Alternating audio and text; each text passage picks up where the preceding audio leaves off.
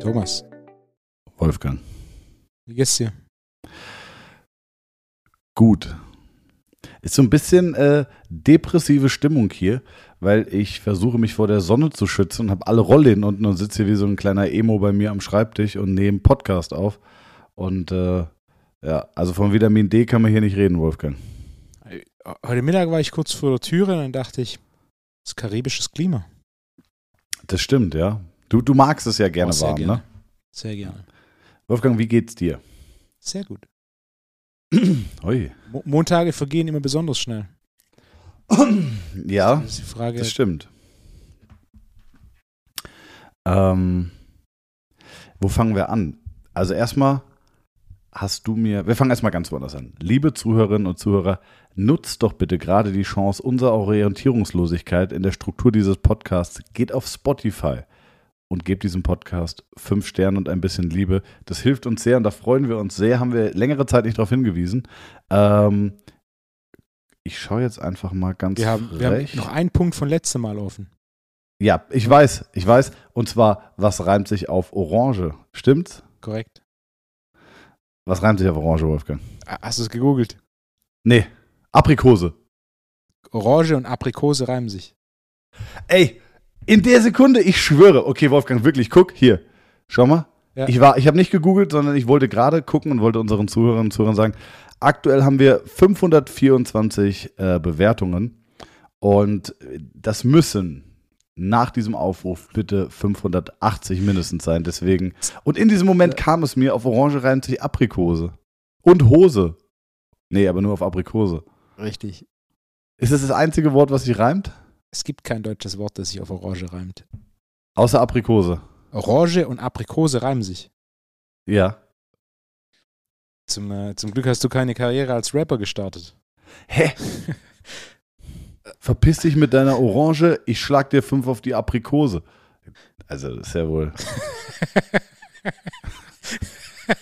Hä? Orange und Aprikose reimen sich. Oder war jetzt die Antwort, es gibt nichts? Es gibt nichts. Doch, ich habe ich habe nicht nur Hamza fragt beantwortet, ich habe Hamza fragt auseinandergenommen. Weil Orange und Aprikose, nehmt mal bitte Bezug, liebe, liebe Zuhörerinnen und Zuhörer.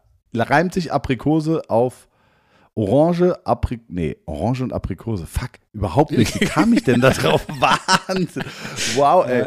Ich glaube hier, der, der, der Hitzeschutz hat nicht viel gebracht. Da merkst du, dass ich durch bin. Du bist- Orange und Aprikose. Du bist Haftbefehls langer Bruder. Orange und Limone. Nee, ich gehe einfach nur irgendwelche Zitrusfrüchte durch.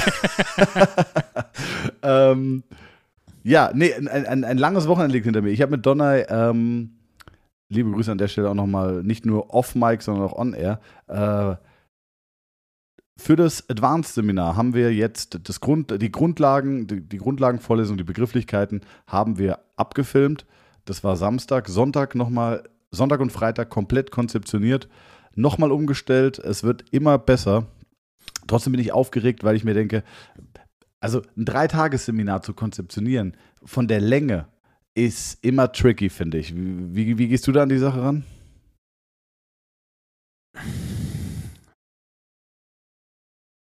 Also, äh, grundsätzlich würde ich sagen, es gibt drei Schichten an Struktur, wie ich sowas angehe. Die erste Schicht ist, was sind die Punkte, die ich vermitteln will. Die zweite Mhm. Schicht ist, welche Beispiele bzw. Tests oder sonstige theoretische, praktische Beispiele gebe ich, um das zu vermitteln. Und die dritte Schicht sind dann weitere Optionen, die ich im Hinterkopf habe, die ich gegebenenfalls gebe in Abhängigkeit von wie viele Fragen kommen, wie viel Zeit ist noch und natürlich auch bei Fragen, welche Rückfragen in welche Richtung kommen. Und so habe ich quasi eine grobe Grundstruktur und kann die gegebenenfalls noch je nachdem äh, füllen und das hat sich Ja, okay. Ja, bei mir ist auch, was, was will ich vermitteln? Ähm, ich mache heute auch noch, das, das hat jetzt nichts mit dem Advanced Seminar 1 zu tun, aber vielleicht mit Seminar 2, aber auf jeden Fall mit meiner direkten täglichen Arbeit und ich möchte mit dir heute nochmal über dein geliebtes Thema äh, Glutenunverträglichkeit reden und dir mein Gedankengang beziehungsweise die Differentialdiagnostik die, die Differentialdiagnostik, die ich mir daraus erhoffe, die würde ich gerne mit dir einmal durchkauen. Ich erkläre dir äh, später warum. Und äh, das ist jetzt, ihr habt sicherlich schon viel über Wolfgang mit Gluten gehört, ähm, aber es hat für mich jetzt nochmal, oder generell Unverträglichkeiten ist vielleicht die bessere Begrifflichkeit.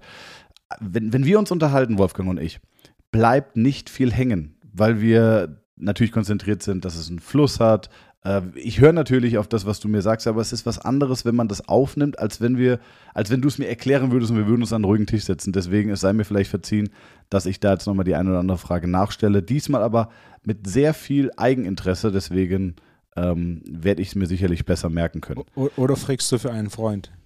Nee. heißt der Freund Chris Weber? Nee, heißt er nicht. ähm, ansonsten hast du einen Hamza fragt? Sehr gut. Ah, da geht mein Herz schon auf. Ähm, es gibt nichts, was sich auf Orange reimt. Orange, Aprikos, nee, es wird nichts. Okay, braucht ihr keinen Bezug mehr nehmen und spart euch jegliche äh, Lachkommentare. Ähm, was haben wir noch? Ich habe noch ein paar Fragen vorbereitet. Eine ich, Sache vielleicht noch vorab. Ja. Ähm, ich habe von den Freunden von MTMT habe ich den Podcast zum TNT äh, Summit jetzt gehört. Die haben so ein bisschen sich darüber unterhalten. Und ähm, habe nur die erste Hälfte der Folge gehört. Und äh, Chris hat einen Punkt gemacht und den fand ich eigentlich nicht schlecht. Und zwar hat er gesagt, die besten Gespräche haben eigentlich vor und nach dem Summit stattgefunden, wo wir uns alle zusammengesetzt haben, wo wir Bier und Wein getrunken haben, wo die Zunge ein bisschen lockerer war. Ähm, ja, und in diesem kleinen Rahmen. Und, und damit hat er vollkommen recht. Und dann hat er gesagt, ja, kriegt man das irgendwie hin? Also ich, ich, weiß, ich weiß nicht, wie man das hinbekommen würde, Wolfgang.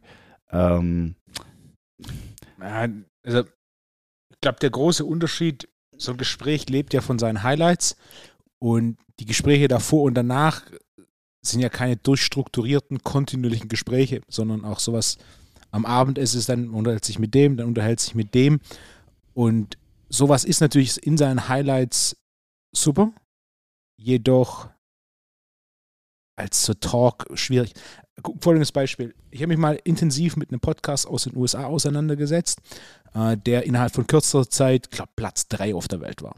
Oder Platz 5, sowas. Also Top 10 auf der Welt, unglaubliche Anzahl an Hörern.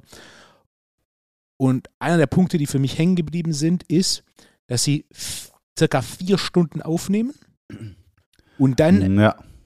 und dann 10 bis 20 Stunden schneiden, sodass 40 Minuten Folge rauskommen.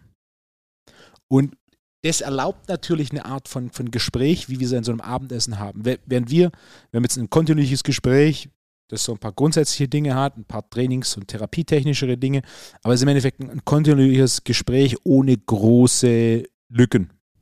Ja. ja. Während an so einem Abendessen, da, da sind natürlich Lücken, dann ist wieder Gespräch. Ähm, ja, und, und der Podcast hat gut funktioniert und mit Sicherheit einfach, weil es ein Podcast war, der war einfach 40 Minuten bang, bang, bang, bang. Weil die anderen gut drei Stunden einfach alle rausgeschnitten waren und man dann ja. auch noch diese einzelnen Segmente so hintereinander geschnitten hat, also 20 Stunden Schnitt ist richtig Arbeit, ja, dass du quasi Bullet Point an Bullet Point an Bullet Point an Bullet Point hast. Das ist quasi kein Spannungsbogen, sondern Vollgas die ganze Zeit. Ja. Ich weiß, dass, dass äh, Matze Rüscher, also von Hotel Matze, der macht das auch so.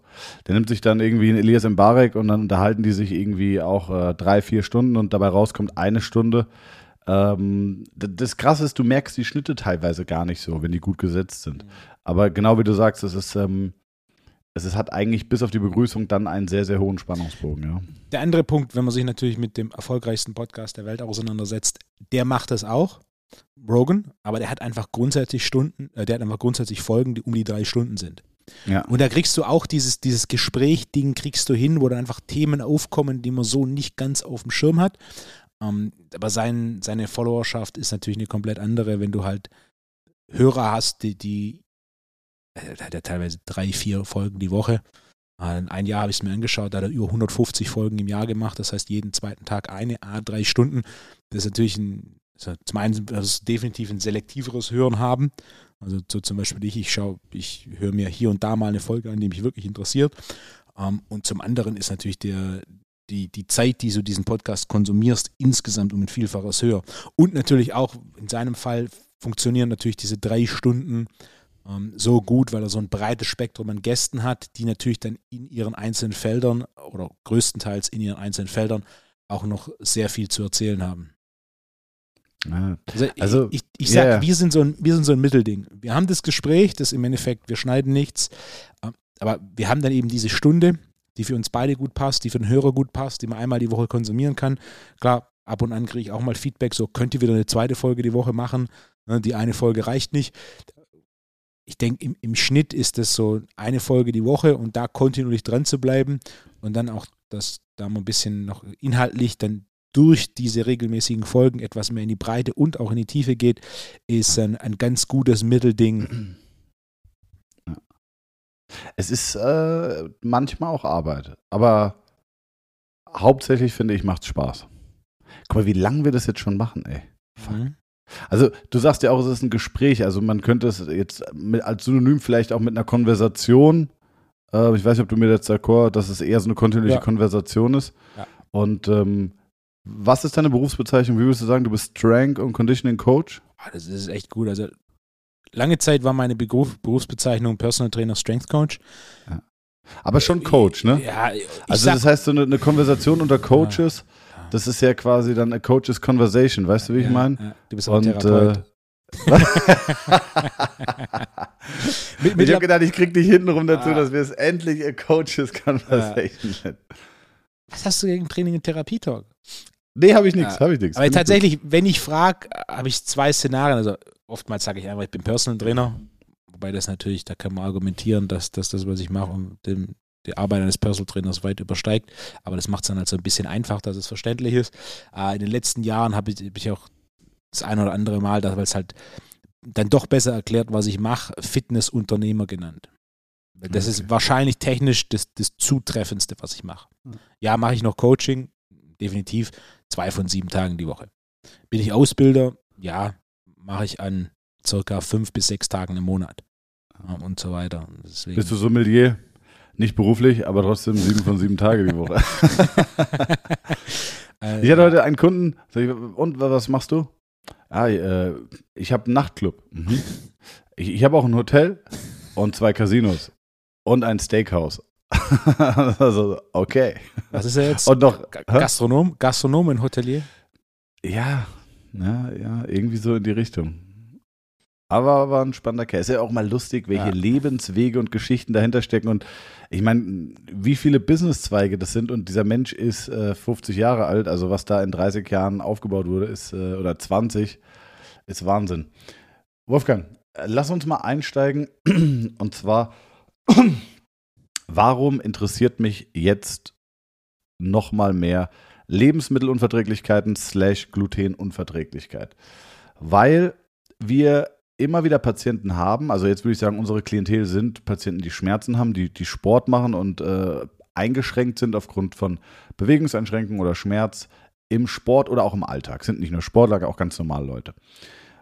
Und vor allem die normalen Leute, also ich sag mal, die, die, die Schmerzen haben, ist häufig was Statisches oder eine Dysfunktion, eine Bewegungseinschränkung, das kriegen wir gut hin. Aber du kommst immer wieder an den Punkt und vor allem eher bei den Normalos, dass du zum Beispiel merkst, okay, wir haben eine Statikveränderung im Becken, okay, die gilt es positiv zu beeinflussen, weil sie Probleme macht und sich in Funktionsketten auswirkt. Okay. Dann testet man zum Beispiel und stellt fest, ah, der Bauch ist hart. So, und mit dieser Beobachtung geht es dann häufig los, dass man sagt, okay, wenn der Bauch hart ist, dann ist das häufig keine typische statische Problematik oder eine Problematik von einem Längen-Spannungsverhältnis im Muskel, sondern es ist wirklich ein Problem, wo man sagt so, was könnte das denn sein? Wo kommt das her? Und jetzt habe ich zwei große Punkte. Punkt Nummer eins, Stress. Stress, warum? Kurz runtergebrochen, Stresshormone lassen alles aktivieren, was du kämpfst, zum Fliehen oder zum, zum Kämpfen. Fight-or-Flight-Modus, haben wir mittlerweile tausendmal besprochen. Ähm, und oder, oder fahren alle Systeme runter, die du nicht dafür brauchst. Sprich, Verdauung. Und das ist ein Grund, warum dann zum Beispiel durch mehr mechanische Arbeit vom, vom, vom Darm und auch vom Magen ähm, der, der Darm oder die gesamte Bauchdecke etwas härter wird. Gleichzeitig werden weniger Verdauungshormone produziert, die, ähm, die ähm, ja, die, die Zersetzung, also du isst was, du isst jetzt ein Stück Brot und dann brauchst du zum Beispiel Salzsäure, Pepsin, die das im Magen zersetzt, damit es dann im weiteren Verlauf mit Nährstoffen besser extrahiert werden kann.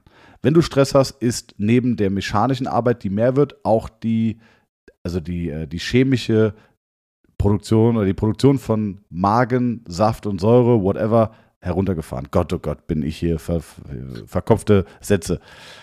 So, warte ganz kurz. Jetzt folgender Punkt. Du wedelst mit deinem Kuli vor der Kamera rum. Ähm, oder, das ist Punkt 1, die Psyche. Für die Psyche habe ich, und das kommt auch im Advanced Seminar 1, drei Tests, mit denen man eigentlich sehr gut testen kann, ob es eher eine psychische Überlagerung ist, die zu der harten Bauchdecke führt. Wenn ich diese drei Tests mache und die sind grundlegend negativ, dann komme ich zu dem Punkt und sage, woher kommt es denn jetzt? Und da sind wir jetzt bei dem Punkt, dass ich sage, wahrscheinlich in allermeisten Fällen Lebensmittelunverträglichkeiten slash Glutenintoleranz. Und ich habe zum Beispiel jetzt eine Patientin, da weiß ich ganz genau, psychisch ist die total stabil und äh, also da geht es auch nicht um eine Instabilität, die ist aber psychisch nicht überlagert. Der Vagusnerv ist in Ordnung und auch der Sympathikus feuert jetzt nicht ungleichmäßig den Parasympathikus, sondern das ist eine reine Essensthematik. Und ich habe sie eine Zeit lang in Spur gehalten gehabt. Äh, da hat sie sehr darauf geachtet, was sie isst. Und da war es sehr gut. Sehr, sehr gut. Sie kam total stolz, sagt, man, die Woche habe ich richtig gut gegessen, total darauf geachtet. Ich fasse den Bauch an. Viel besser, gar keine Spannung, äh, Rückenschmerzen von ihr quasi weg. Und dann hat sie wieder Urlaub und so weiter und da kommt sie und der Bauch ist so fest, dass ich da nicht mal reindrücken kann von meinen Fingern. Da tun mir die Finger weh nach einer Minute. Und äh, das ist eine reine Essensthematik. So, Monolog Ende. Wolfgang, was sind die häufigsten Lebensmittelunverträglichkeiten, die es gibt. Fangen wir mal damit an. Lass mich da kurz noch einhängen. Ja, deine, deine, Punkte sind on point. Ein Zusatz beim Cortisol, der ganz interessant ist. Cortisol hat nicht nur einen negativen Effekt auf Produktion von Verdauungshormonen und natürlich auch auf die Tätigkeit des Verdauungstrakts, sondern sorgt auch, und zwar nicht nur längerfristig, sondern auch kurzfristig, für eine Durchlässigkeit der Darmwand durch eine Entzündung, beziehungsweise dies führt zu einer Entzündung. Äh, Darmwandpermeabilität im Englischen auch unter dem Begriff Leaky Gut Syndrom bekannt ist etwas, das ist nicht schwarz-weiß, wir haben es oder wir haben es nicht, sondern es ist sehr viel grau. Das heißt, du hast es mehr oder hast es weniger. Je, je durchlässiger dein Darmwand ist, desto größer die Problematik mit Entzündungen. Zum, zum einen natürlich im Darmbereich, zum anderen aber auch äh, definitiv grundsätzlich, denn zum Beispiel Autoimmunreaktionen basieren auf fehlgeleiteten Entzündungsprozessen, die äh, im Darm ihren Ursprung haben durch diese Permeabilität oder diese übermäßige Durchlässigkeit der Darmwand, was bedeutet, Partikel, die eigentlich nicht durch die Darmwand durchgehen sollten, gehen durch die Darmwand durch. Und, Und das macht nur die, der übermäßige Anstieg von Cortisol. Nicht nur, vieles ja. macht es, aber Cortisol macht es. Zum Beispiel gibt es Untersuchungen, dass Training, hartes Training, wenn ich mich richtig erinnere, war die Studie Intervalltraining, steigert die Permeabilität der Darmwand. Also nur mal. Also verschlechtert sie. Genau. Also nur mal im Kontext, also es ist nicht irgendwie, ich das nicht längerfristig und ne, sondern selbst ein Stressfaktor wie Training, Training ist Stress, auch wenn er von ja. vielen positiv wahrgenommen wird, den Großteil der Zeit, im Idealfall, ähm, ist es ein Stressor auf System, der die Durchlässigkeit der Darmwand steigert und zwar unmittelbar nach dem Training. Äh, also auch ist eine Erklärung. Dieses, dieses Fenster, ähm, wo die Leute krank werden, die Profis? Äh, nee, also wir reden von ein bis zwei Stunden nach dem Training. Ja, okay. Also nicht von, von Übertraining, das ist auch ein Thema, aber von ein bis zwei Stunden nach dem Training, was sich auch bei manchen darin äußert, dass sie nach dem Training so ein bisschen aufgeblähten Bauch haben und der Bauch nicht so gut ist. Unabhängig okay. jetzt davon, dass sie jetzt einen Proteinshake getrunken haben oder so, das, wenn du das rausnimmst. Aber kurzzeitiger Anstieg von Cortisol steigert kurzzeitig die Durchlässigkeit der Darmwand, was natürlich sich potenziert, wenn du konstant so Cortisonspitzen hast und von dem Cortisol lebst. Ich schreibe gerade mit, falls ja. ihr komische Geräusche habt in eurem, äh, in eurem Auto, wenn ihr gerade Auto fahrt. Ich schreibe tatsächlich mit, weil es wirklich ein sehr großes Interesse gerade ist, weil ich therapeutisch da was auf, dem, auf den Schlichen bin. Okay. Unverträglichkeiten, es, es gibt sehr viele. Es gibt statistisch häufige und das Schöne halt an Gluten ist, die Wahrscheinlichkeit, Niemand an, verträgt genau, die Wahrscheinlichkeit an Unverträglichkeit ist einfach 100 Prozent, was auf sonst nichts anderes an Lebensmitteln, die wir regelmäßig Konsum, zu, konsumieren, zutrifft. Äh, weißt Milch, du noch, weißt du noch, woher du diese Informationen Dr. hast? Dr. Alessio Fasano von der Harvard Mass Hospital, glaube ich, ist es so, Harvard, Dr. Alessio Fasano. Der war der, der im Endeffekt groundbreaking Arbeit gemacht und Veröffentlichungen gemacht hat, die quasi ganz klar gesagt haben, wir kommen her von Zöliakie. Starke, starke Entzündungsreaktion der Darmwand. Zöliakie war früher Synonym für Glutenunverträglichkeit. Nur etwa ein Prozent der Bevölkerung haben Zöliakie. Dann kamen wir, was im Englischen als Non-Celiac Gluten Sensitivity bezeichnet wurde, das heißt eine nicht zöliakische Glutenunverträglichkeit. Das heißt, man hat gemerkt, okay, Leute sind glutenunverträglich, aber eben nicht die typischen Zöliakie-Symptome. Und irgendwann kam er dann so weit, ich glaube, seine wichtigste Veröffentlichung war 2014, also ist nicht gar nicht so lang her. Da kam raus, nee, nee, nee, nee. Niemand ist glutenverträglich, alle sind glutenunverträglich. Die große Frage ist hier zum einen, wie viel Gluten darfst du Symptom X hast? Und zum anderen, äh, wie äußert sich das bei dir? Beim einen ist der Darm, beim nächsten ist es Hirnnebel, beim nächsten ist es Gelenkschmerzen, beim nächsten ist es erhöhte Leberenzyme, beim nächsten ist es Hautprobleme. Wie auch immer sich das äußert. Ich hatte auch schon Fälle, Schlafprobleme. Wir haben viel gemacht für den Schlaf, wurde ein bisschen besser, aber nicht wirklich gut. Gluten weggelassen, Schlaf großartig. Mal wieder Gluten gegessen, Schlaf eine Katastrophe. Also Größter, größtes Problem, was entsteht, jetzt hast du gesagt, Hautprobleme, Schlafprobleme, Blähbauch und ja, ja, ja. Die, die meisten oder viele spüren es unmittelbar, wenn du ein bisschen Gefühl hast, meine Verdauung ist heute gut oder nicht, da spürst mhm. du es eigentlich am, am, am, häufigsten so subjektiv. Manche Dinge wie natürlich erhöhte Leberenzyme, das ist nichts, was du spürst. Äh, das kann man aber messen. Äh, und dazu gibt es auch, auch Research. Ja. Der Vorteil von Gluten ist, erstens 100% der Leute, zweitens, man kann es mittlerweile so einfach vermeiden. Zweite ist definitiv äh, Milchprodukte, vor allem Laktose, gefolgt von Casein. Äh, die sind sehr häufige Lebensmittelunverträglichkeiten, aber definitiv nicht 100% der Leute. Das ist ein, klei ein kleinerer Prozentsatz, aber immer noch ein großer Prozentsatz. Und dann folgen okay. natürlich so Unverträglichkeiten wie ein Eier ist ein Klassiker. Vor allem Was? Eier. Eier? Ja, Eier, wirklich? Ja, ja. Das kommt relativ häufig. Vor allem, wenn du sie regelmäßig isst. Okay. Was man auch sagen muss, wenige Unverträglichkeiten sind genetisch. Viele Unverträglichkeiten sind menschengemacht aufgrund von vor allem einem Magen-Darm-Trakt, der gerade, sagen wir, alles andere als fit ist. Mhm. Also da, da gebe ich ein Beispiel an meinem Modul 1 immer. Meine Kundin, die konnte keinen Cappuccino trinken. Ein Schluck Cappuccino, boom, Blähbauch. Ey.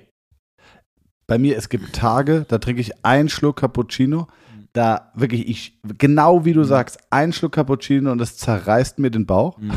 Ich sehe aus wie, ich sehe aus wie, äh, als wäre ich schwanger im, im fünften Monat. Und das ist absurd. Und dann manchmal ist es aber sogar mit, ähm, manchmal ist es sogar mit Hafermilch. Äh, Guter Punkt, Pflanzenmilch ist, ist keine, kein Milchprodukt. Ja. Ist aber trotzdem etwas, gegenüber dem du eine Unverträglichkeit entwickeln kannst. Und um zurückzukommen zu der Kundin, ein Schluck Cappuccino, Blähbauch. Und dann habe ich mit ihr gearbeitet und über ein Jahr, wir haben Ernährung umgestellt, wir haben geguckt, dass sie entsprechend Nährstoffe zuführt, also quasi das Vorgehen, das ich in solchen Fällen verwende. Und nach über einem Jahr kam sie zum Termin, hat gemeint, oh, sie war, war Kaffee trinken äh, mit einer Freundin und hat sich einfach mal wieder einen Cappuccino bestellt. Sie hat diesen kompletten Cappuccino getrunken und sie hat nichts gemerkt. Ja, geil. Und dann, und dann war ich so langsam, langsam. Nicht, nicht jetzt wieder anfangen, konstant Cappuccino ja. zu trinken. Das wird irgendwann wieder schlechter. Sie hat dann wieder regelmäßiger Cappuccino getrunken und ja. hat dann gemerkt, oh, äh, ist nicht, ist nicht bei weitem nicht so schlimm wie früher, aber ich merke es wieder. Und dann war einfach der Hinweis, okay, mein Magen-Darm-Trakt ist jetzt in deutlich besserem Zustand, als er in der Vergangenheit war. Ja wenn Cappuccino, ich kann hier und da mal ein Cappuccino trinken, das ist Genusses wegen, ich muss aber vorsichtig sein. Und natürlich bei Stressoren, ein wichtiger, wichtiger Faktor bei jeglicher Form des Stressors ist, es geht immer um die Summe der Stressoren. Einzelne Stressoren, ja, ja, 100%. also wenn du jetzt im Urlaub bist, zehn Stunden gepennt ja. hast, am Strand sitzt und da bringt der, der Kellner ein Cappuccino, vielleicht sogar noch mit, mit einer Milch, die, die, die, die mit einer guten Milch, aber Rohmilch und dementsprechend das Tier Freilandhaltung, Gras gefressen und so weiter, schmeckt man ja auch.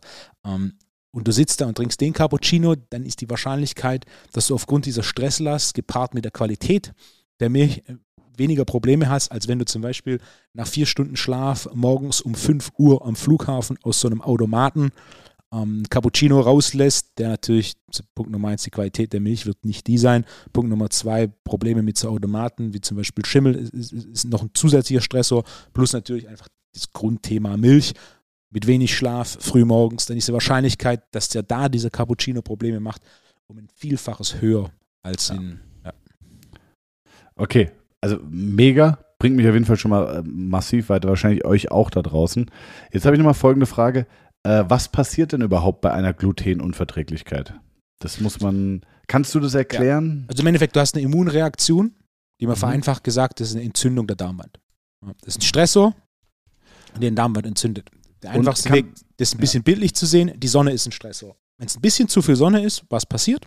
Die Haut entzündet sich. Sehr gutes Beispiel. Genau. Und wenn du halt ganz viel Sonne hast, dann wird die Haut krebsrot. Wenn du noch mehr Sonne hast, dann gibt es Blasen. Ja. Und genau das Gleiche passiert im Endeffekt auch im Darm, nur dass es eben nicht so greifbar ist wie deine Haut, weil dann siehst du, oh, ich bin rot. Oder, oh, ich bin krebsrot. Oder, wow, ich habe einen Sonnenstich. So, ja, dann war es einfach viel zu viel. Sehr viel Sonne. Blasen auf der Haut.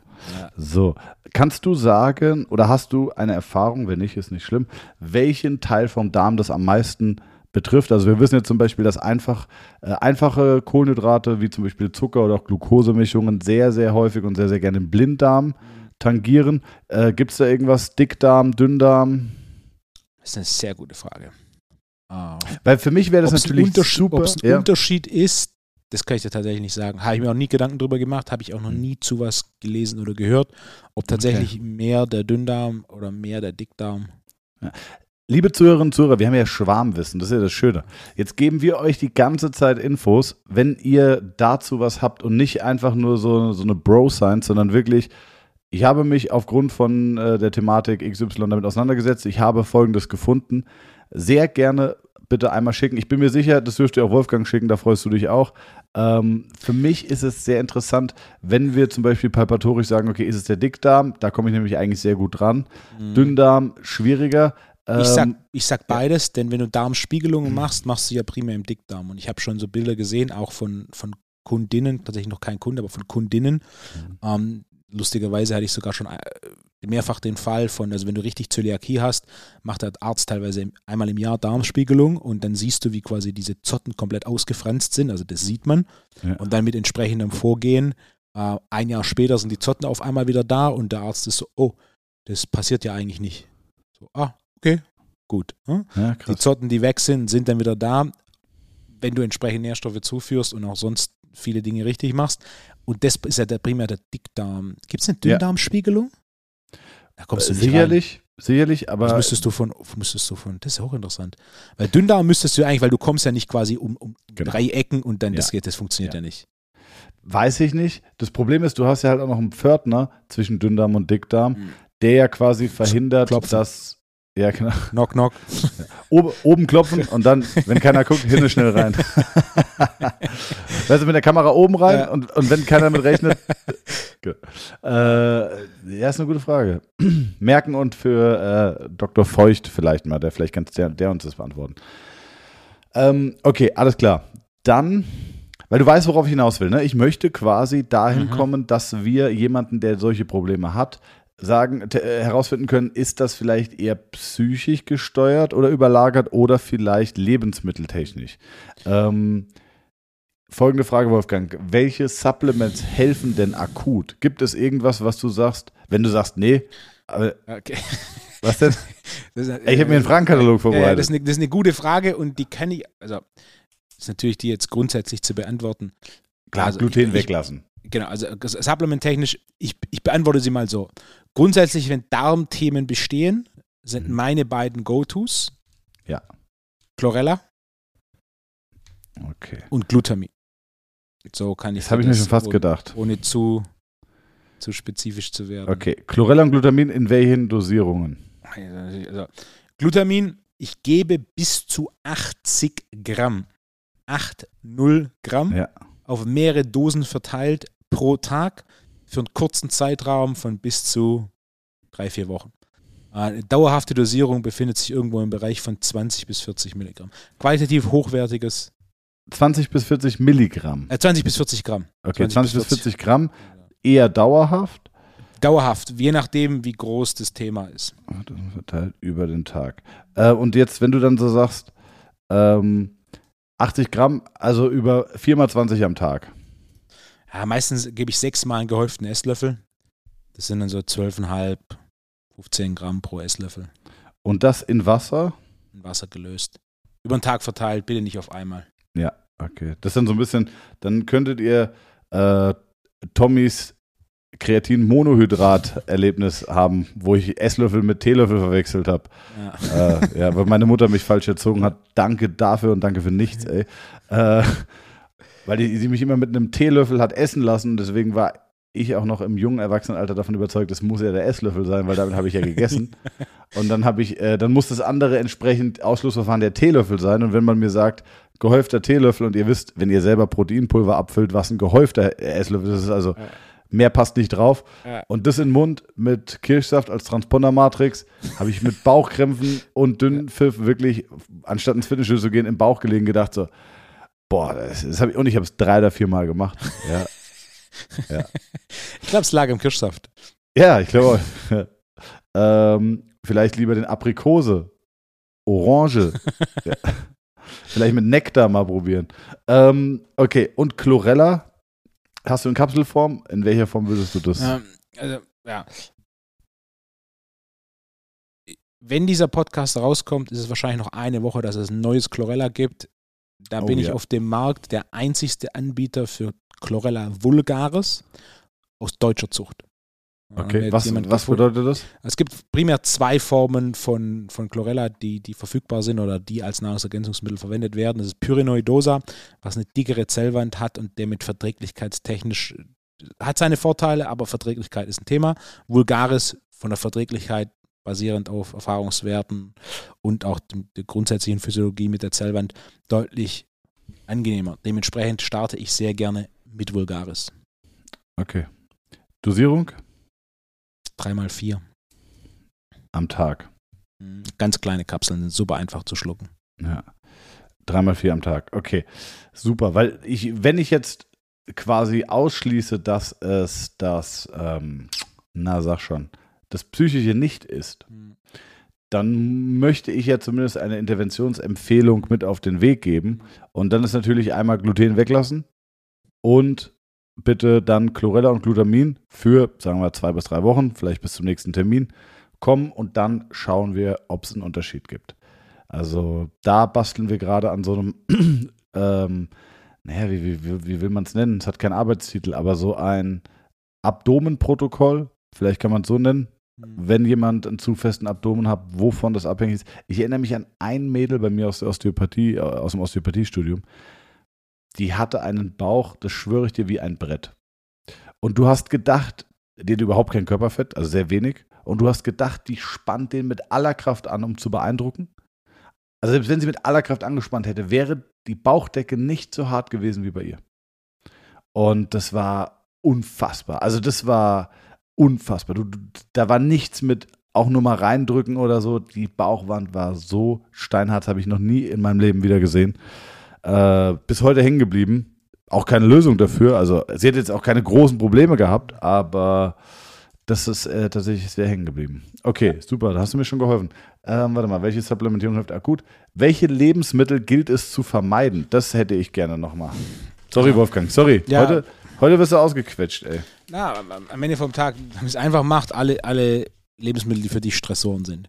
Da können wir einfach mal grundsätzlich sagen, Gluten raus, Milchprodukte minimieren, Milchprodukte ein bisschen durchwechseln, nicht nur Kuh, sondern gerne auch mal Büffel, Mozzarella, dann Schaf, Käse oder gegebenenfalls Joghurt, Ziege, ja.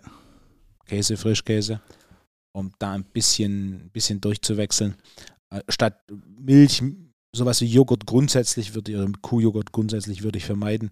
Auch äh, interessanterweise Ski wird als Joghurt bezeichnet, ist aber genau genommen Frischkäse. Das heißt, Milchprodukte minimieren. Äh, Zucker würde ich grundsätzlich minimieren. Ja. Vor allem höhere Mengen Frucht, Fruchtzucker. Damit meine ich jetzt nicht Obst essen, sondern verarbeitete Lebensmittel, die sowas wie äh, Maissirup enthalten, der zur Hälfte etwa Fructose also, ist. Fruit ist okay, sagst du. Ja, bitte. Okay. Also Fruit ist auch vor allem in der Massephase. Ja. Fruit ist auch zu empfehlen. Wegen den Antioxidantien. Ja. ähm, so Gluten raus, Wolfgang, sag's mir. Pasta raus. Ja, also glutenfreie Pasta? Ja, klar. Nur, hm. ich sag mal, ich versuche das gerade so runterzubrechen, ja, dass ich es einem normalen Menschen mitgeben kann. Pasta, Brot. Dann würde ich sagen, Süßkartoffel und Reis. Reis ist okay. Genau, Süßkartoffel und Reis, da würde ich jetzt einfach so, Punkt. Und bitte nicht Naturreis. Warum Basmat- kein Naturreis? Basmati oder Jasmi- Jasminreis. Naturreis ist eine westliche Entwicklung. Schon mal in Asien gewesen? Schon mal irgendwo in Asien Naturreis gesehen? Genau deswegen. Reis Das ist okay, kein Naturreis. Naturreis ist so eine westliche Entwicklung, wo ein bisschen so dieses, ah, das ist gesünder wegen Volkern, ist es nicht. Ähm, Naturreis ist, ist eine Kreuzung, die sehr ähnlich Probleme macht wie Gluten. Haben wir unter anderem auch mit Quino- Quinoa mittlerweile. Quinoa ist ein Trendprodukt. Quinoa kommt eigentlich aus den Anden. Ähm, mittlerweile wird Quinoa auch in ähm, Nordamerika und Europa angebaut durch die Kreuzung mit heimischen Gräsern, die jetzt interessanterweise jetzt für ähnliche Immunreaktionen sorgen wie Gluten. Ich hatte mehrfach Fälle, wo Quinoa, wenn wir kontinuierliche Glukosemessung gemacht haben, Quinoa den größten Blutzuckeranstieg verursacht hat. Also Okay. Blutzucker von über 200 hatte ich einmal, 240. Was natürlich Quinoa, wo du denkst, ha, das ist ja nicht mal Getreide, das ist eine Saat. Aber egal, das Ding wurde gekreuzt mit heimischen Gräsern und macht jetzt einfach Probleme, die es grundsätzlich nicht macht, wenn es in seiner ursprünglichen Form ähm, ist, die aus in den Anden produziert wird. Aber gerade die Menge an Quinoa, da mit Sicherheit auch eine lustige Statistik. Wie viel Quinoa wurde vor 20 Jahren verkauft? Da hat irgendwo das Reformhaus wahrscheinlich drei Kilo Quinoa in der Woche verkauft. Mittlerweile ist ja Quinoa-Salat, das kriegst du ja irgendwie, ne? oder Bowls mit Quinoa oder Quinoa. Gibt's wie, ja. gibt's wie Fruit am, am Meer, Ja. sagt man so. ja.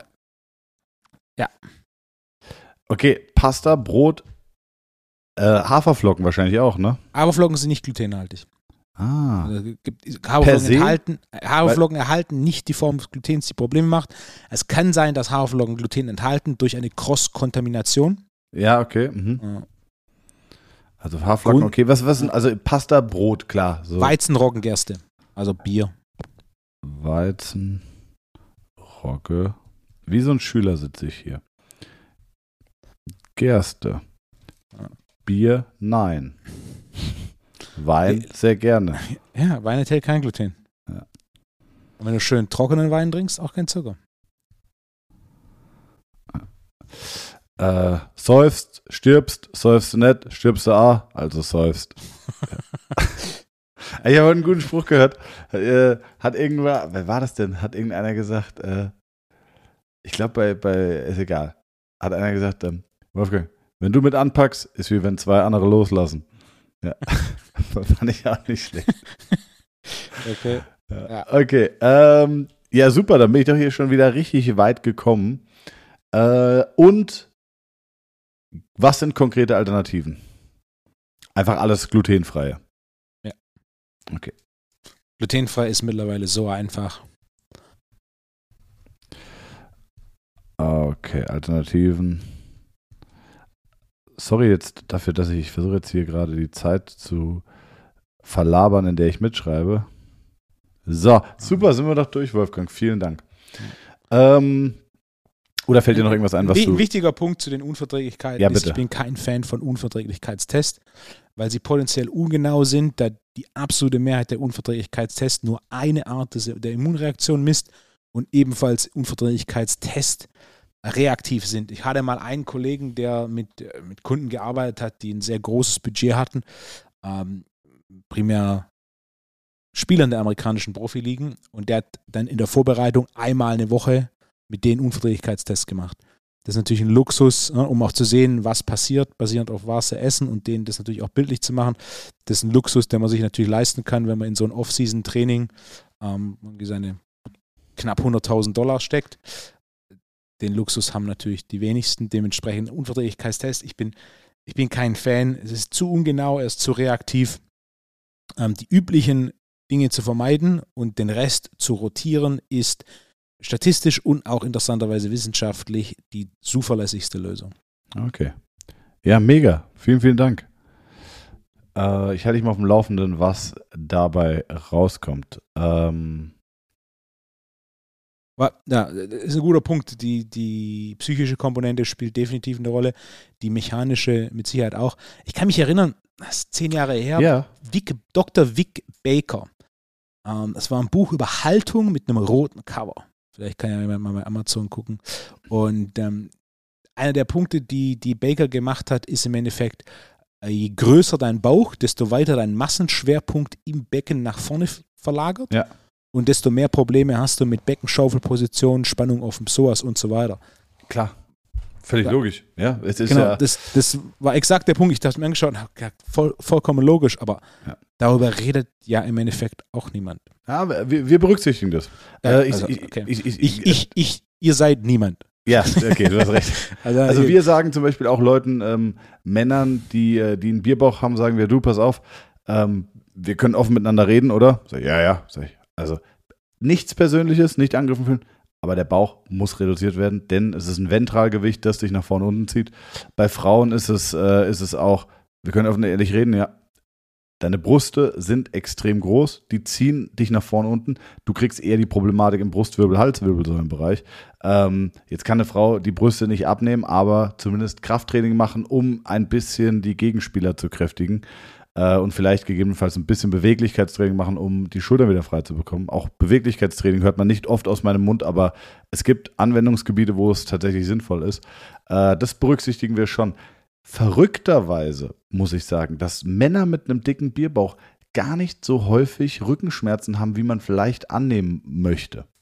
Also hast dann echt Leute, die kommen, haben einen riesen Kälte und dann fragst du auch, frage ich auch manchmal so, und äh, Rückenschmerzen? Nö, habe ich nix. Also habe hier irgendwie Ellenbogen oder Schulter oder du, noch nie Rückenschmerzen? Nö, eigentlich nicht. Also als würde Schein- vielleicht die autochtone Rückenmuskulatur oder generell die Rückenmuskulatur wie trainiert werden davon. Ja, aber natürlich verändert es die, Rau- die, die, die Haltung im Raum und ähm, ja. Ähm, Wenn du das wahrscheinlich kombinieren würdest mit höheren Kräften durch Sport, dann steigt die Wahrscheinlichkeit tatsächlich.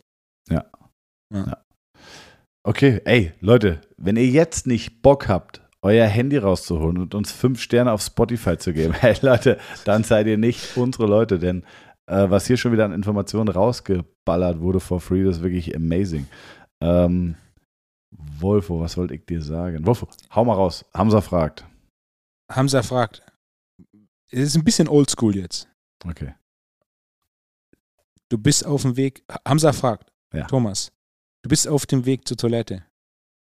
Dir fällt auf, dass du dein Handy nicht dabei hast. Drehst du um.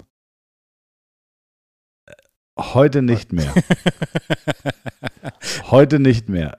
Heute, äh, heute nicht mehr, weil ich tatsächlich ähm, gelernt habe, auch in der Ruhe zu sitzen. Ich hab's, ich hab's auch dabei, ich benutze es auch. Aber früher wäre es ein absolutes No-Go gewesen. Heute genieße ich die Zeit ohne Handy, so wie ich das auch morgens tue. Ähm, ich warte damit noch so ein bisschen. Ich habe mir überlegt, dass wir da vielleicht gegen Ende des Jahres mal so ein bisschen drüber reden, wenn wir das Jahr rekapitulieren äh, weil ich sehr viele Vorsätze geändert habe dieses Jahr, die ich sehr strikt befolgt habe und die einen unfassbar positiven Impact auf mein gesamtes Leben und auch auf mein Zufriedenheits- und Glücksgefühl haben. Also ich, mir geht es heute, mir ging es nie sehr schlecht, aber mir geht es heute wirklich außerordentlich gut im Vergleich zu vor zwei Jahren, vor drei Jahren. Und äh, das hat mit so einigen kleineren oder auch größeren Änderungen zu tun. Ähm, und da warten wir aber nochmal das Jahr ab und das äh, ist auf jeden Fall auf der Agenda für die, die, ja, so ein bisschen. Machen wir uns einen schönen Rotwein. Wollen wir eine schöne Folge mit Rotwein machen im Winter, Wolfgang? Können wir sehr gerne machen.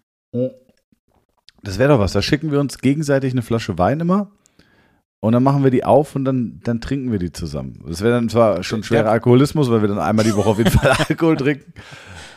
Die Idee kommt von Kaulitz Hills. Die, die, die, die, der eine macht dem anderen immer irgendeinen verrückten Drink. Irgend so ein, weiß ich nicht, äh, Pornstar Martini oder so und dann, dann trinken die sich ein.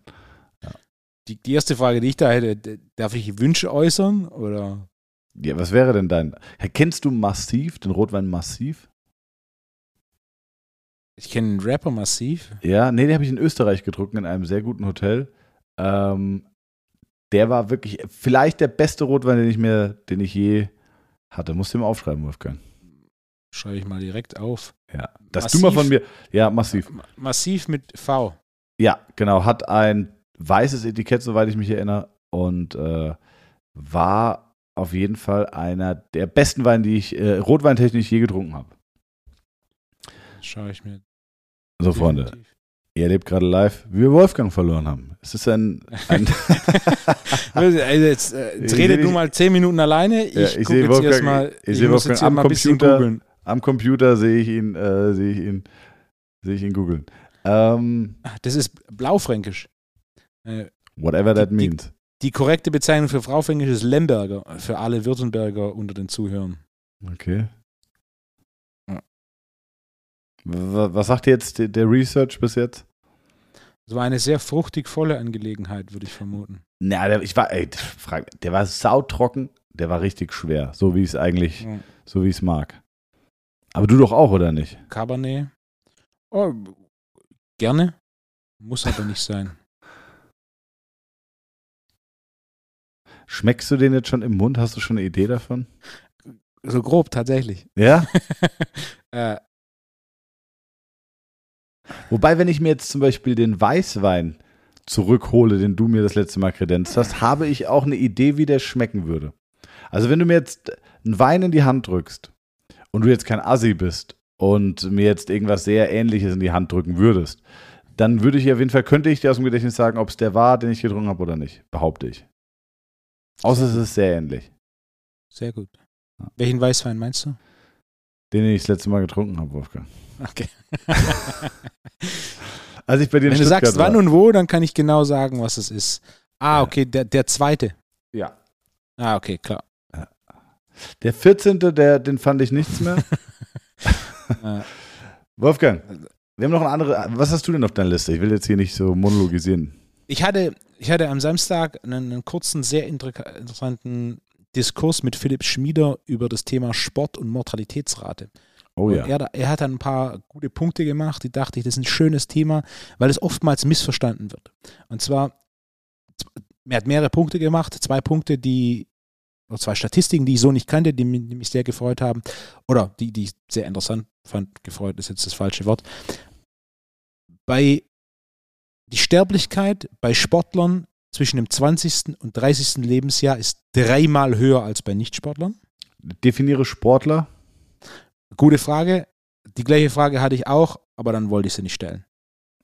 Okay. Also, da kann man Philipp, sich halt einmal googeln. Bezug nehmen, bitte. Liebe Grüße, Shoutout Philipp Schmieder auch mal an der Stelle. Bester Mann. Ja. Die zweite Statistik kann man auch googeln, die findet man sicher. Von 40.000 Marathonläufern stirbt einer.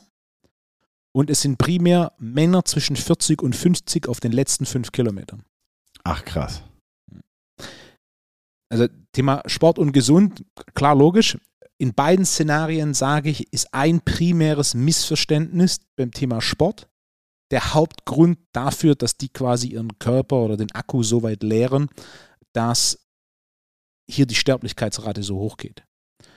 Und zwar, es geht ja im Sport grundsätzlich immer darum, dass du bei Training, du verbrauchst Energie, um danach Leistung zu steigern. Wenn Mhm, du ja. zu viel Energie verbrauchst, hast du das Problem, dass du Leistung nicht steigern kannst. Weil du Ja. leerst quasi den Akku so weit, der wird nie voll. Ja. Und Das ist wie wenn du ein iPad hast und da ständig immer nur auf 10% Akku rumläufst und das Ding nie volllädst. Ja. Dann läufst du halt immer mit 10% Akku rum, dann geht er wieder aus, dann steckst du ihn kurz ein, dann steckst du ihn wieder aus und dann hast du wieder 15% und ne, ist wahrscheinlich schon dem einen oder anderen passiert. Ne? Mir passiert das ständig.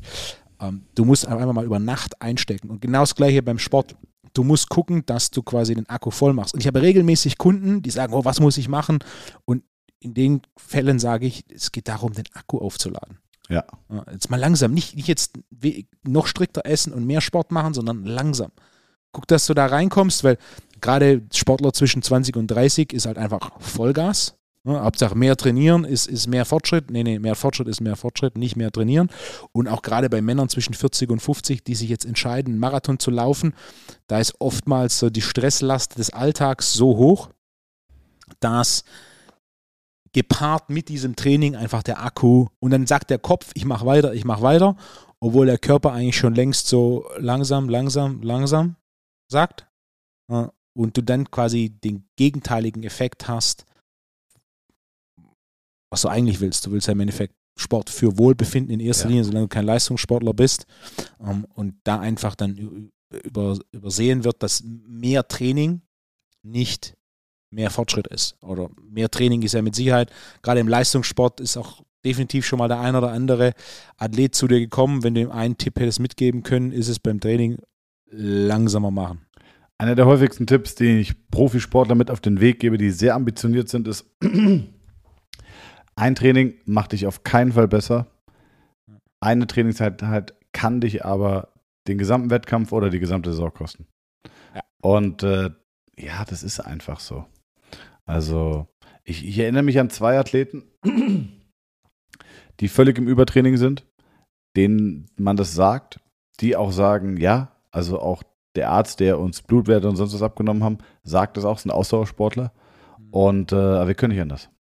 Wir können nicht anders. Also das ist, äh, ja. obwohl die das wissen und du denen das auch noch erklärst und denen, die sagen so, ich fühle mich scheiße, meine Zeiten sind schlecht ähm, und im Tra das Training wird immer anstrengender, die Zeiten werden schlechter und im Wettkampf liefere ich nicht ab. Und äh, du denkst dir, ey, ist doch völlig klar. Raus aus der Belastung und wieder vollkommen regenerieren, Akku aufladen und dann geht das auch wieder. Ich meine nichts anderes, und das, das ist eigentlich die Brücke zu dem, was du vorhin schon gesagt hast, was wir auch schon ganz oft gesagt haben, ist, eigentlich ist es alles Stress. Also eigentlich, ja. wir leben und das, die Hauptaufgabe unseres Lebens ist eigentlich Stressmanagement. Wie viel Hunger habe ich? Wie müde bin ich? Ähm, wie viel Stress habe ich bei der Versorgung meiner Familie? Wie viel äh, Stress habe ich beim Verteidigen meines Lebens? Wie viel Stress habe ich beim Jagen?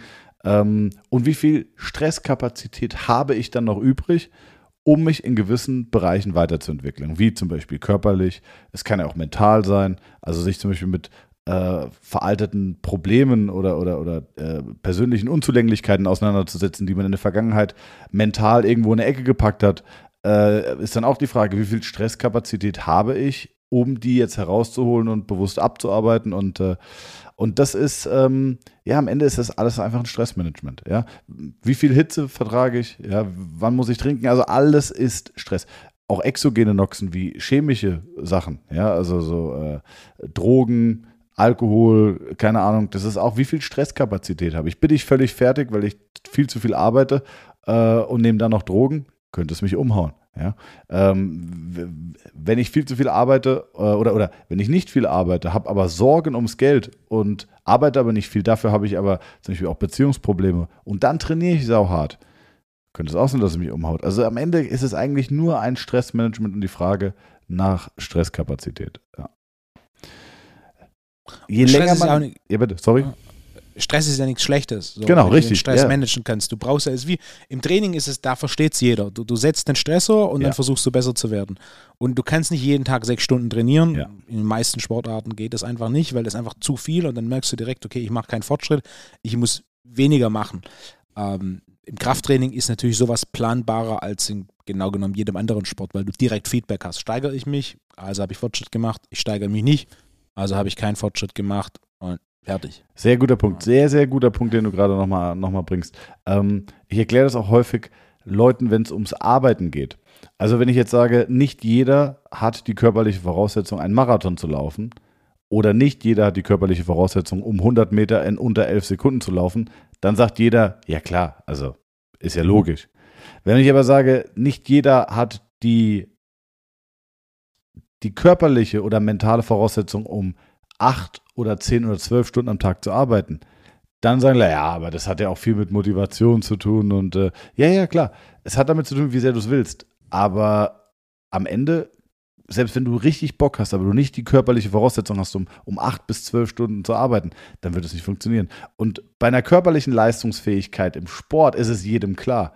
Bei einer körperlichen und mentalen Leistungsfähigkeit im Beruf, da hat es nur, das ist nur, ja, ist der faul oder ist er nicht faul?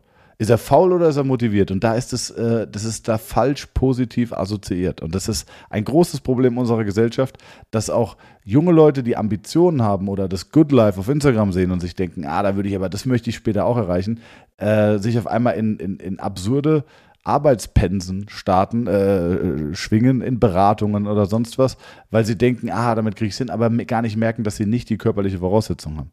Und auf einmal sind sie durch die Überlastung dauerhaft im, im Stress und sind quasi im Übertraining. Als wäre das jemand, der unbedingt die 100 Meter unter 11 laufen will und sagt, ich trainiere jetzt aber achtmal die Woche dafür. Ja, aber du hast die körperliche Voraussetzung nicht. Auf Dauer wirst du zugrunde gehen und, und umgehen. Und äh, so ist es halt im Beruf, ist es dann auch so. Die Leute arbeiten das, klar, kann ich meinen Körper zwölf Stunden vom Computer zerren, ob ich will oder nicht. Aber irgendwann kommt dann halt auch der Bumerang zurück. Ne? Und äh, das Schöne ja. da ist ja, wenn, wenn man nicht die körperliche Voraussetzung dazu hat, hat man ja aufgrund seiner körperlichen Voraussetzung die körperliche Voraussetzung für etwas anderes. Ja, führ's noch weiter aus, um den Punkt klarer zu machen. Also, nur weil du, Beispiel, bist 2,4 Meter. Vier. Wie hoch ist die Wahrscheinlichkeit, dass du Turner wirst? Ja. Die Antwort Ja. ist, deine körperliche Voraussetzung ist nicht da. Punkt. Wie hoch ist die Wahrscheinlichkeit, dass du aber Basketball spielen kannst? Auf hohem Niveau. Ja. Sehr, Ja, ja. s- Relativ hoch. Ja. Oder sogar sehr hoch.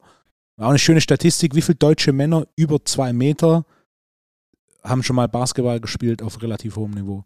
In den USA ist es, wenn du sieben Fuß groß bist, was ist das, 2,15 oder so, Ja. dann ist die Wahrscheinlichkeit, dass du NBA spielst als Mann bei irgendwie 18 oder 16 Prozent waren das. Krass. Naja, also das ist quasi.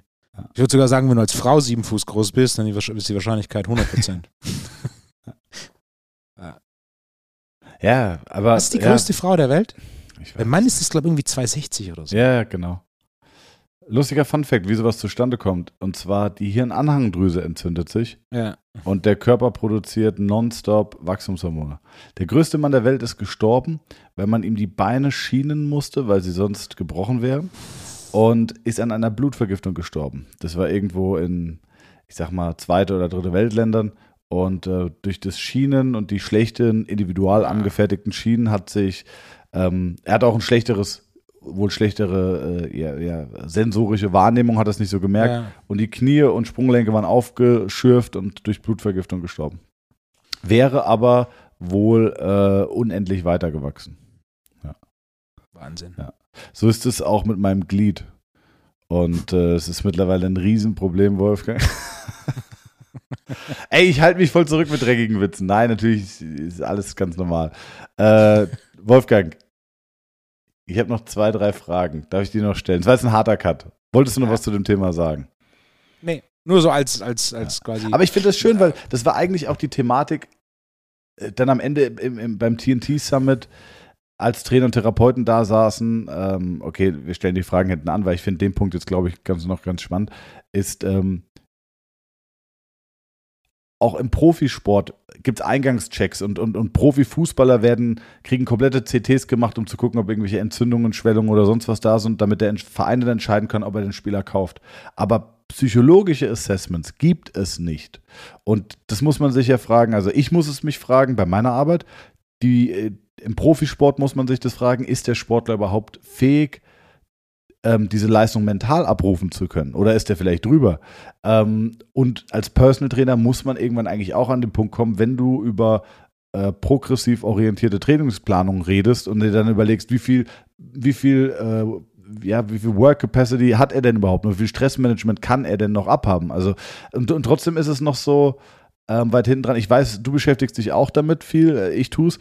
Jetzt wäre vielleicht noch die Frage am Ende, wie lange ist man im Geschäft oder wie lange warst du im Geschäft, bis du gemerkt hast, dass es eine Relevanz hat? Also psychologisch, äh, nicht psychologisch, aber du weißt, was ich meine, psychische Belastung, Stressmanagement, wie lange hat es gebraucht? Also für mich als Therapeut hat es sehr lange gebraucht, um festzustellen, dass es einen großen Einfluss hat.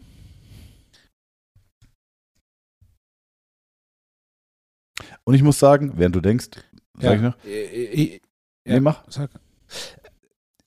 Für mich, für mich war das relativ früh klar, aber aus der simplen Logik heraus, da das einer der wenigen Faktoren ist, die, ich- die man tatsächlich kontrollieren kann. Also viele Faktoren, äh, die sind von, die sind nicht planbar und nicht kontrollierbar. Also dass du jetzt zum Beispiel, jetzt sagen wir, du bist ein junger Therapeut, du willst in Fußball gehen, du kannst jetzt nicht garantieren, dass du, du kannst viel versuchen, aber das heißt nicht, dass du im Fußball äh, Fuß fasst. Es ist sogar so, selbst wenn du wirklich gut bist, heißt es noch lange nicht, dass du, dass du die Person kennenlernst oder der Spieler zu dir geschickt wird, basierend auf dem dann der nächste kommt und du dann einen guten Job. Weißt du, das, das ist nicht planbar. Ja. Aber was planbar ist, ist, wie belastbar du bist und wie viel du arbeitest. Das ist planbar. Und je mehr du arbeitest, je belastbarer du bist, körperlich wie geistig, desto höher die Wahrscheinlichkeit, dass das was wird. Und ich bin ein großer Freund von Planung. Und dementsprechend war für mich relativ klar, gewisse berufliche Karriereziele, die ich erreichen will, man kann darauf hinarbeiten, aber es, es sind immer externe Faktoren, die eine Rolle spielen, die zu einem gewissen Maß natürlich planbar sind, indem man Entscheidungen in die entsprechende Richtung trifft, aber zu einem gewissen Maß auch immer von ein bisschen, man könnte es jetzt als Glück bezeichnen oder Zufall bezeichnen oder wie auch immer du es bezeichnen willst. Du musst quasi im Regelfall, also in unseren beiden Jobs ist es mehr oder weniger, du musst die Person kennenlernen, die dich zur nächsten Person vorstellt, die dich der nächsten Person vorstellt und dann. Ne? Äh, aber das ist ja nur bedingt planbar und wenn du die Person kennenlernst, dann musst du auch mit der Person connecten, dann muss die überzeugt sein von dem, was du machst, um dass es sich weiterempfiehlt. Vielleicht lernst du die richtige Person kennen, aber die richtige Person hat halt einfach, whatever, schlechten Tag, hat Gluten zum Frühstück gegessen Ja. und dementsprechend, dementsprechend schlecht gelaunt und dann lernst du die quasi kennen, aber es ist nicht, es ist nicht das Treffen, das dafür sorgt, dass du weiterempfohlen wirst. Ja. Also das sind einfach so Faktoren, die, die sind nicht planbar und viel, oder im Endeffekt, jeder Sportler, mit dem ich jemals gearbeitet habe, kam über Empfehlung auf mich zu. Ja. Ich überlege gerade, ob es irgendeine Ausnahme gibt, wenn ich so, so klare Statements mache wie jemals, aber Hast du mir nicht letztens erzählt, dass, es, dass du einen sehr bekannten Musiker hast, der einfach dir geschrieben hatte? ja, aber Kam auch auf der, Empfehlung. Auch, auch Empfehlung? Ah, okay. ah, nee, Tatsache. Ne? Der hat mein Buch, der hat mein Buch gelesen. Siehst du? Tatsache. Ah, guck, siehst du? Wolfgang. Also doch nicht. Deswegen deine ich Kunden besser als Genau, du. normalerweise mache ich nie so klare Statements wie nie, deswegen musste ich jetzt gerade drüber, nach, Ja. drüber nachdenken. Aber die absolut, der absolute Ja, ja, Mehrheit klar. der Athleten, Ja. das war ja auch ein, kein Athlet, sondern die absolute Mehrheit der Athleten, mit denen ich gearbeitet habe, die sind irgendwie auf mich gestoßen und haben dann, also sind entweder über eine Empfehlung auf mich gestoßen oder sind auf mich gestoßen und haben dann nach Empfehlungen geschaut und sind so zu mir gekommen. Und natürlich das gleiche trifft auch auf, auf viele meiner, meiner Kunden zu. Aber gerade bei Sportlern ist es so ein, äh, oder du, du lernst jemanden kennen, Beispiel mein Job damals äh, mit der ungarischen äh, Spe äh, Short Track Speed Nationalmannschaft. Da bin ich mit einem, der für die Development Camps zuständig war, einen halben Tag unterwegs gewesen, wegen diesem Island-Vulkan, der damals ausgebrochen ist, sind wir beide nicht geflogen, ja. sondern er, er musste nach Amsterdam, ich nach Stuttgart, wir sind quasi nach Kopenhagen, haben dort drei Stunden aufgehalten, Mittag gegessen und dann sind wir von Kopenhagen nach Hamburg und dort haben sich unsere Wege getrennt. Aber wir waren irgendwie von morgens bis abends im gleichen Zugabteil, haben uns da lange unterhalten, haben dann Mittag gegessen, wieder im Zug gesessen und waren uns sehr sympathisch und daraufhin hat er mich eingeladen, dass ich mal einfach so komme quasi, war so, hey, der Flug wird gezahlt, Essen und Übernachtung auch, Rest müssen wir schauen. Äh, hast du Bock, kommst du mal hier fünf Tage, Development Camp, machst du mal ein paar, paar Vorträge. Dann habe ich das gemacht und dann am Ende kam im Endeffekt raus, so äh, erstens willst du drei bis viermal im Jahr zu diesen Development Camps kommen und das, was du hier diese Woche gemacht hast, nochmal machen. Und hier ist der Chef des ungarischen Eisschnelllaufverbands, der will dich einstellen als Strength and Conditioning Coach fürs Nationalteam. Und Ja, so, kam dann, so kam dann das nächste. Weißt du, Ja. Und das ist halt wichtig, dass du, wenn sich einmal die Tür öffnet, du da bist und performst und ablieferst. Ist als Therapeut auch sehr schwierig, weil es natürlich von der Problematik des Kunden abhängig ist und deinem eigenen Skillset. Aber am Anfang hast du, wie du sagst, du hast, der eine Sportler kommt zu dir und den musst du überzeugen, der empfiehlt dich einer Person vielleicht weiter in seinem Umfeld, wenn er sehr überzeugt war. Und wenn du die überzeugst, ähm, dann wird dann, also wenn dann die nächste Person kommt und du die überzeugst, geht die auch wieder los. Und auf einmal hast du schon zwei Leute, die für dich empfehlen. Und, äh, und der zweite Patient, der über den ersten kam, gibt dem ersten ja auch das Feedback und sagt, ey, vielen Dank, ich war bei Wolfgang, das war super. Und damit bekommt ja auch der erste wieder so ein bisschen, ja, wie sagt man denn? Feenstaub ist, glaube ich, der Ja. Fachausdruck. Kriegt Ja. wieder ein bisschen Feenstaub für seine Empfehlung zurück. Und das, man will ja auch, dadurch wirkt er kompetent, gut vernetzt und äh, das tut, tut seinem Standing natürlich auch äh, was Gutes. Und äh, deswegen, wenn, wenn gute Leute empfehlen, gute Leute, außer sie sagen, ich, ich empfehle nicht, weil ich nicht will, dass er bekannter wird und keine Termine mehr hat, ne? habe ich auch schon erlebt, habe ich, glaube ich, auch mal im Podcast erzählt. Ähm, aber und, und irgendwann, also bei mir ist es mittlerweile toi toi toi so, dass ich ja wie so eine kleine Armee an Empfehlern habe, die draußen rumlaufen und sagen, ey, das ist super. Aber- ich hatte heute Kunden aus Gießen, Wetzlar, Würzburg und ich weiß es nicht mehr noch irgendwo. Also, also ich glaube, heute war die Durchschnittsanfahrtszeit 150 bis 200 Kilometer. aber bei denen, jetzt nehmen wir mal ein Beispiel. Wenn der Island-Vulkan Ja, yeah, ja, ja. hochgegangen wäre, Ja. wäre ich geflogen. Das heißt, ich hätte wahrscheinlich nie mit Eisschnelllauf gearbeitet. Ja, das stimmt. Aber Ja, so. Und das ist nicht, das, das was ich sage, ist nicht kontrollierbar. Ja. Was kontrollierbar ist, zum einen, wie viel du arbeitest, zum einen und, und zum anderen definitiv, wie ernst du deinen Job nimmst. ja, 100 Wenn du jetzt als Therapeut bist, so ein bisschen, mach mal ein bisschen Fango, mach mal ein bisschen Massage. Ja. Oh, es ist halt was Schwerwiegenderes, das braucht jetzt ein bisschen länger. Das ist natürlich ein anderer Ansatz, als wie wenn du jetzt, okay, was ist das Problem, was ist der Lösungsansatz, probiere ich das oder mach das und schau, wie es funktioniert, ja. dann mache ich das, gucke ich, wie reagiert das System. So ist es als Trainer, Trainer am Ende vom Tag ist in jedem Job so. Wie ernst du deinen Job nimmst, ist direkt proportional, nicht zu 100 Prozent, aber zu einem großen Teil proportional zu dazu, wie erfolgreich ähm, du damit wirst. Wie erfolgreich du damit ja. bist. Jetzt habe ich am Ende noch eine kurze Anekdote, die tatsächlich wirklich, das meine ich jetzt ernst, viel in meinem Leben verändert hat. Diese Anekdote äh, geht auf meine Freundin zurück. Viele liebe Grüße. Und zwar, äh, ich kriege, ich, ich habe es schon oft versucht, Wolfgang. Ich kann sie nicht gut erzählen. Ich tue es trotzdem, ja. Aber es war mal ein König und äh, der hat immer, wenn er ausgeritten ist, einen Arzt mitgenommen, weil er Angst hatte, sich zu verletzen. Und äh, das hat er auch dieses Mal getan und ist irgendwie vom Pferd gefallen und hat sich abgestützt und der Finger war aufgeschürft. Der Arzt hat das sofort versorgt und dann sind sie so zurückgeritten. Zu Hause angekommen, merken sie ein, zwei Tage später, der Finger hat sich sehr, sehr stark entzündet und der Arzt sagt, der muss amputiert werden. Der König war außer sich und hat gesagt, wie kann das sein? Ich habe dich doch extra mitgenommen, damit sowas nicht passiert. Und der Arzt sagt, ob gut, ob schlecht, wer weiß das schon. Daraufhin wirft der König den Arzt ins Gefä in, in den Kerker und sagt so, ey, äh, also ich habe dich dafür mitgenommen, du hast versagt, du hast den Kerker verdient. Dann sagt der Arzt, das ist nicht schlimm. Ob gut, ob schlecht, wer weiß das schon. Ein Tag später reitet der, reitet der König wieder aus, ohne seinen Arzt, und wird von einem, von einem anderen Stamm, von einem anderen Volk gefangen genommen und die wollen ihn opfern. Und ähm, als sie sehen, also eine Opfergabe für ihren, für ihren Gott. Und als sie sehen, dass dem König ein Finger fehlt, haben sie von ihm abgelassen und ihn freigelassen, weil sie gesagt haben, der ist kein vollwertiges, äh, kein vollwertiger Mensch, das wäre eine Beleidigung für unseren Gott. Also wurde der König freigelassen, geht zurück und sagt, den Arzt aus dem Kerker holen. Also Wahnsinn. Und er hat gemeint, ich wäre geopfert worden, wenn ich den Finger dran gehabt hätte. Also du hattest recht. Es tut mir unglaublich leid, dass ich dich in den, dass ich dich zur Strafe in den Kerker geworfen habe. Und da sagt der Arzt, ob gut, ob schlecht, wer weiß das schon. Wenn ich dabei gewesen wäre, ich habe alle Finger, hätten sie mich geopfert.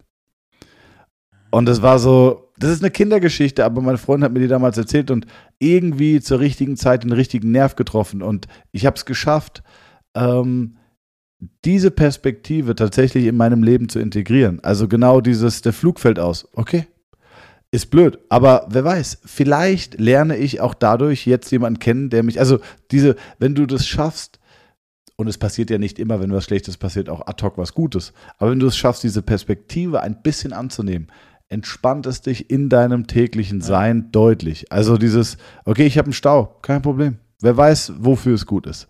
Und wenn du das aber, also man sagt das so, aber wenn du das wirklich schaffst, ja, das ein bisschen in deine Perspektive anzunehmen, ich verstehe, wenn jetzt jede Zuhörerin, jede Zuhörer sagt so, was ein Scheiß. Wenn ich im Stau stehe und ich habe einen Zahnarzttermin verpasse und muss den zahlen, was ist da gut dran? Ja, aber du weißt es nicht. Und, und äh, es geht auch nur darum, zu versuchen, diese Perspektive anzunehmen, die dich dann etwas im Leben entspannt und dir hilft, vielleicht nicht alles ganz so eng zu sehen. Also ähm, diese kleine Geschichte hat, hat mich sehr, sehr glücklich gemacht.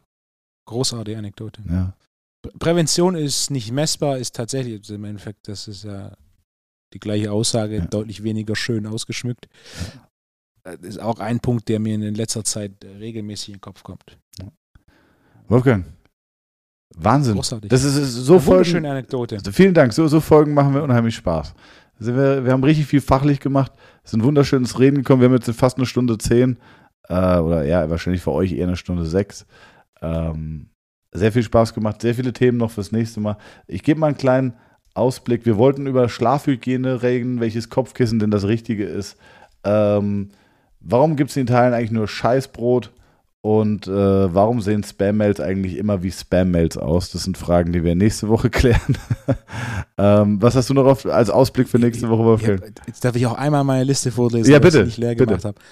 Ähm, einen guten Punkt, den ich vor einer Woche mitgenommen habe, war Daten über Drama gerade aus Sicht äh, des Coachings mit Sicherheit auch bei dir in der Therapie häufig äh, ein Thema. Nehmen wir auf, auch für nächste Woche? Ja, ja. Dann ein, ein Plan ist keine Strategie. Das ist ein ganz, ganz wichtiger Punkt. Oh, da bin ich gespannt. Habe ich eine Idee, was kommen könnte? Ja. Bin ich aber sehr gespannt, was du dazu sagst. Und äh, dann, ich habe vor ein paar Tagen einen Instagram-Post gemacht zum Thema Sprinten und Bauchtraining. und den, den würde ich gern aufgreifen für den Kontext nochmals zum Thema, was ist Wissenschaft, was ist eine Studie, welchen Wert haben Studien und in welchen Szenarien machen Studien Sinn, wann machen sie keinen Sinn und wann sind sie auch grundsätzlich nicht notwendig. Sehr, sehr geil. Einfach Leute, hier wird noch, hier, hier arbeiten die Chefs noch, noch selber. Also das ist ja wirklich einfach, ein, das ist vielleicht der letzte ehrliche Podcast, den es da draußen im Digitalen gibt, ja. Ähm, und wenn ihr nicht jetzt ultra angefixt seid, einen 5-Sterne-Beitrag, eine 5-Sterne-Bewertung bei Spotify zu lassen, dann kann ich nur sagen, ist uns auch egal, weil ob gut, ob schlecht, wer weiß das schon, Wolfgang. Gute Woche wünsche ich dir. gute Woche.